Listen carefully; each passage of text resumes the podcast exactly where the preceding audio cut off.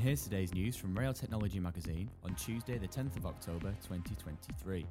Southeastern has revealed it expects to have its new Class 707 Citybeam in action by December. The fleet upgrade includes 30 707s and 29 Class 375, which are due to be in service in March 2024, the operator has confirmed.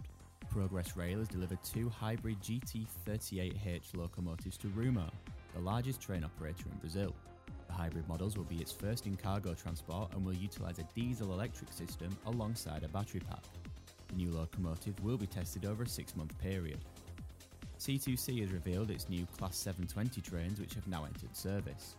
At an event at London's Fenchurch Street station, the operator showed off its new unit, which expects to improve capacity issues seen on the London and South East Essex lines. The Alstom built locomotives have been in production since 2020. And that's the latest. Don't forget to like and subscribe to make sure you receive every new bulletin, and check out our website, railtechnologymagazine.com.